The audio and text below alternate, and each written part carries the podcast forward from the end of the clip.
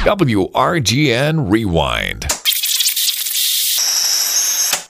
Say hey, it's a good day. Welcome back to Wake Up Right. We're glad you're with us. We've got special guest Tim Mahoney with us and looking forward to talking to you about the new movie that you have coming out. But before we go there, I want to introduce you to our listeners and also maybe refresh their memory about a movie that came out a few years ago called Patterns of Evidence: Exodus. What got you into filmmaking?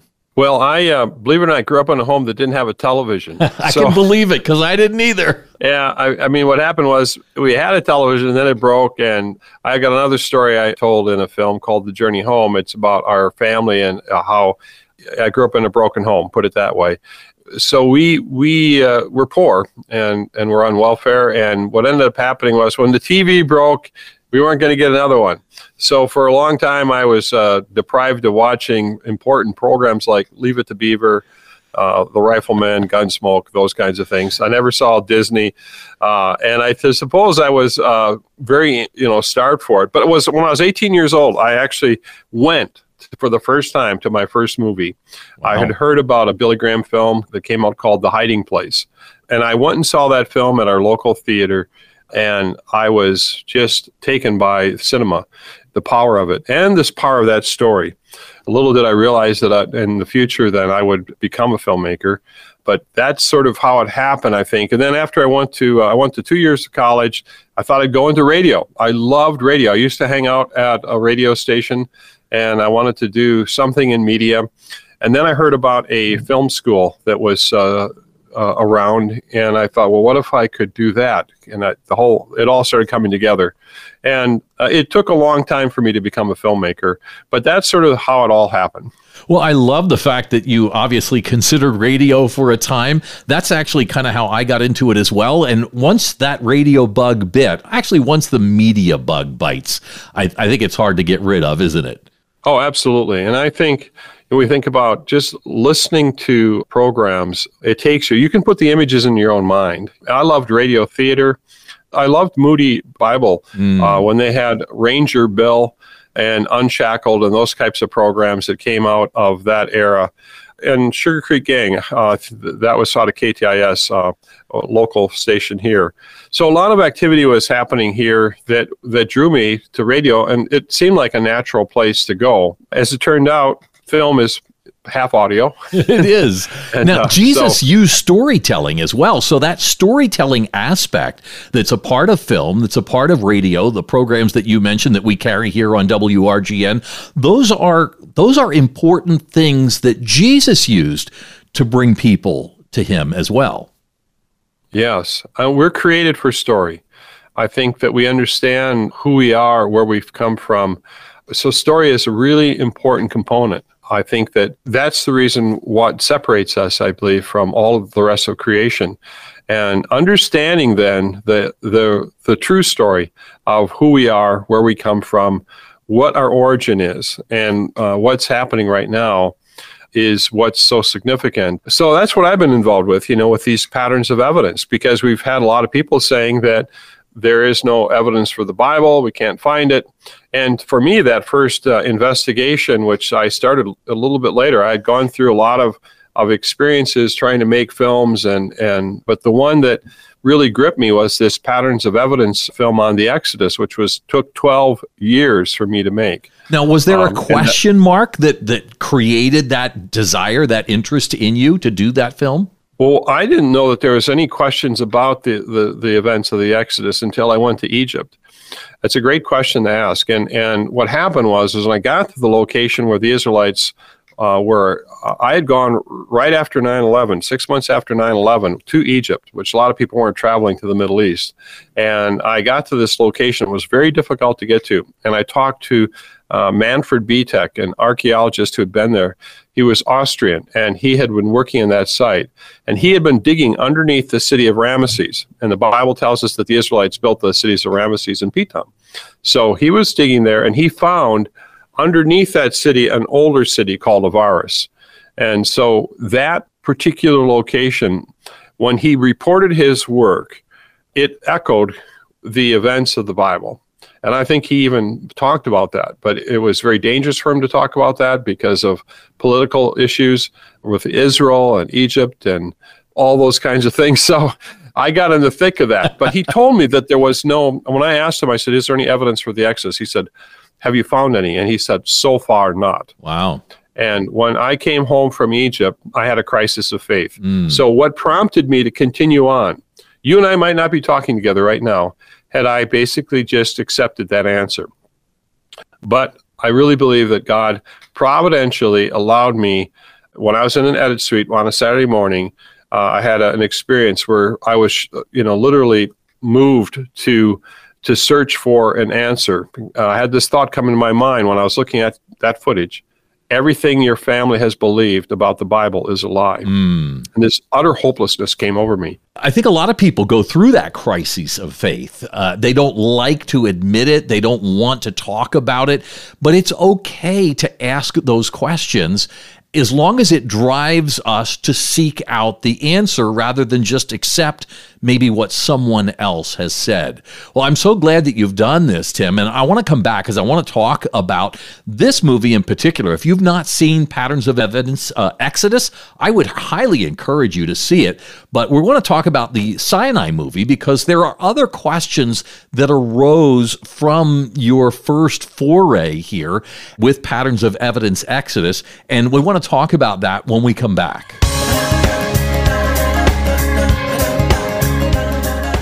We're back with Tim Mahoney, filmmaker and the maker of the movie Patterns of Evidence Exodus, as well as subsequent films, including this one that we're talking about today, Patterns of Evidence Mount Sinai.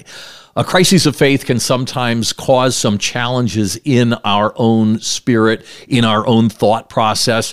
But rather than have that turn you away from faith, Tim, it turns you to an investigative filmmaker. What happened? Well, that Saturday morning that I was looking at footage of someone saying there wasn't any evidence for the Bible, yes, I had a crisis of faith. I'd never experienced anything like that before. And now I actually can be sympathetic. And I think a lot of your listeners might have come to a place in their life where I would say the enemy puts a thought in their mind that that's not true, that God's not real, or God doesn't love you, or something like this. And what we have to do is persevere through that. And almost immediately, another thought came to my mind: stop editing, get up, go to your office. And I walked to my office and go to the bookcase, and it was very direct. Read that book. And someone had given me a book written by an agnostic, by the way, who had also looked at this dig site, Egyptologist David Roll. And that's where he had seen a pattern that matched the biblical story of Joseph and his family coming into Egypt. And he laid it all out in the archaeology that Manfred Bietak had shown. And so that began my journey to not give up. And that's what I would encourage a lot of people. And so that's what I've been doing. And this new film coming out, Journey to Mount Sinai, is ongoing. It's the ongoing part of that investigation. We're going to be in theaters May 15th and May 17th nationwide as a Fathom event. And we're going to have a special presentation at the end of the film. It's going to be an amazing evening where you're going to see an investigation that as I continue it into three different potential sites for Mount Sinai. It's a really, really powerful film. You're going to see evidence, and it's going to be, I think, really, really encouraging for you and your faith. Now, when you began this investigation, as far as Mount Sinai is concerned, you actually started with more than just three sites in the first movie. That's right. There were 6 different locations, and I created something. People can actually see what the investigation is about if they go to patternsofevidence.com. There is a Mount Sinai scorecard. You can see a trailer for this new film, but I created a scorecard. And, it's like when you come out with a car, oftentimes Motor Trend has, the cars for the year. Mm-hmm. Well, these are 6 mountains. So the first mountains that came out were in part 1, the first 3 mountains. We look at the traditional locations. And then from there, we move on to non-traditional locations in this new film. You don't have to see one film or the other to get something out of it. Both films stand alone because there's so much information and detail. But the scorecard was a really great technique of allowing the viewer to participate in the investigation. And in that, we actually have the biblical verses. So if someone has a Bible study group or Sunday school class, or if you just want to take your homeschool group, you're going to basically really be able to see what this is about and learn an awful lot. And it's going to help a lot of people make up a decision, you know, in their mind. And what you're going to see is how plausible and how credible this investigation and the whole event is, I guess I should say. Now, what do you hope to have people take away from the film once they've seen it? Well, as I said, the sense that it's very, very doable. A lot of people, they send their children off to college, and we know that many of them might take a class, they might even go to a Christian college, and their professors don't believe in the Bible. It's hard to believe, but they really don't believe in it being historical. They think it's just a good piece of literature like Shakespeare or something, and they don't necessarily think that there's anything that really happened. They think these are just moral teachings. Well, the Bible tells us that God acted in time and space, and Patterns of Evidence is about looking for the historical pattern of evidence for the Bible, and that's what we found, and we just used the scientific approach. So what I think is going to happen is that people will see the pattern, and they'll say, wait a minute, this is matching what we've seen. And in that, their faith is, I think, encouraged. Some people who, I've had people who are unbelievers, even atheists, that have turned around and said, you know what, it's true. And that's also the Holy Spirit working within the film, helping people to basically come to a place where they're provoked. And they see it, and they can't argue with it. Now, there's such a strong pattern there. You mention the scientific method, and I think that there are people who misunderstand the scientific method. When we come back, I want to talk about the scientific method and how it affected what you did. The movie is called Journey to Mount Sinai Part 2. It's from the Patterns of Evidence series. It's coming up May 15th and 17th in theaters. We'll be right back with Tim Mahoney.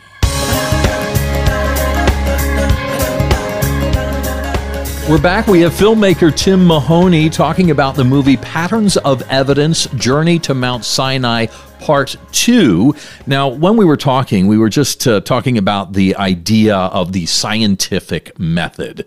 And I think that some people have come to misunderstand what the scientific method is. We came through it with COVID. We've come through it with the environmental issues where they say, well, the consensus of scientists say. That is not the scientific method, is it? No. I think the true scientific method is to have a hypothesis and then look for a pattern where that repeats itself. And oftentimes people are just using the weight of opinion, saying, well, we know better than you. And then when you ask and try to get to that, why do you believe something? Build the case for me. They said, well, just trust our authority. And so one of the things that I faced when I was making these films is that there are people of authority and there's schools of thought that they say, oh, we've already determined that the Bible isn't historically accurate. And then I would ask, well, can you explain to me what's your basis for that understanding? And as you started looking at that, that's what we ended up doing was basically saying, well, I don't see it making sense to me because we're supposed to be looking for historical events, and I can show you a pattern of this happening. And then they're silent. You know, they don't have a lot to say. Right. But they use that authority to basically, I talked a little bit earlier in the segment about sending your kids off to college, whether it's sometimes even a Christian college or a secular college. They're going to basically use their authority to intimidate students into believing that there's no evidence for the Bible. And that's not true. I'm going to tell you that there's a whole amazing pattern not answering to. And oftentimes people don't want there to be evidence for the Bible because they don't want to feel obligated to believe the Bible. And in this particular case, you know, we have a pattern that we look for the campsites in the wildernesses. That's a journey to the mountain step. And then we look for travel speed. You know, how far can you go when you're walking? And it's about 20 miles a day is the average in the ancient world that people could travel. That gives you an idea because the Bible says it was like 45, depending on who you talk to, 45 to 60 days to the mountain. Mm. I think it's probably more likely to be 45 or 50, you know, in that range. But some people argue for longer. Well, that tells you if you go 20 times 45, you can see how far you could possibly go. Well, if they rested a period of time or whatever, that gives you then zones to look in. Not only that, then there's where's the ancient land of Midian, because Moses left Egypt, fled to the land of Midian, and stayed for 40 years. He went to the backside of the wilderness, another clue, and, well, where is the backside of the wilderness from Midian? And where is the location of Midian? And we're going to show you where the archaeology points to and what's still there today. You're going to see potential living space of Jethro and where Moses would have lived. Now, as you went through all of this, did you come to a conclusion? And maybe you don't want to answer that question. Maybe you want to let people see the movie. But the movie is called Patterns of Evidence: Journey to Mount Sinai, Part 2. Do you want to answer the question?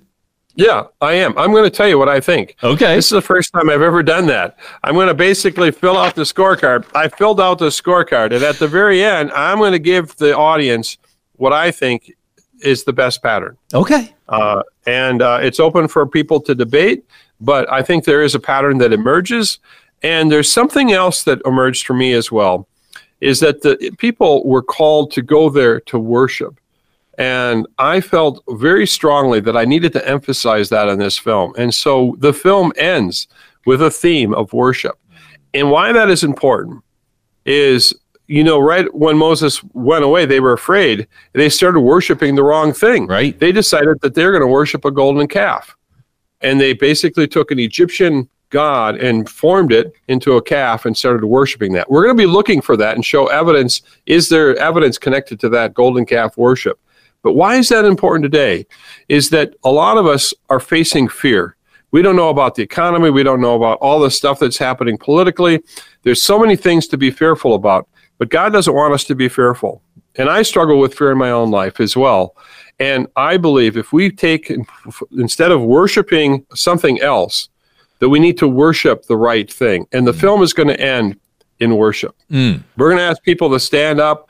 I ended up getting together a choir. And these are people in this choir who are in bondage to addiction. Mm. And now they are on their way to freedom.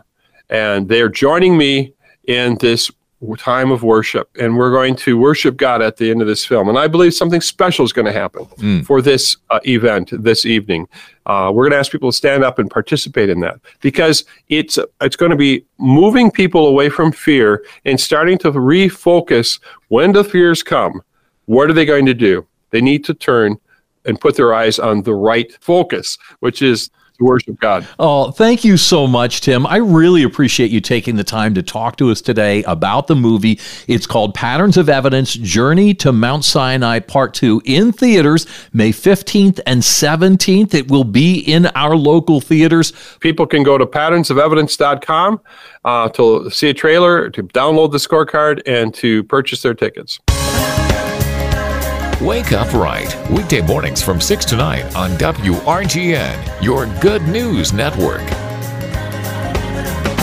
Say hey, it's a good day.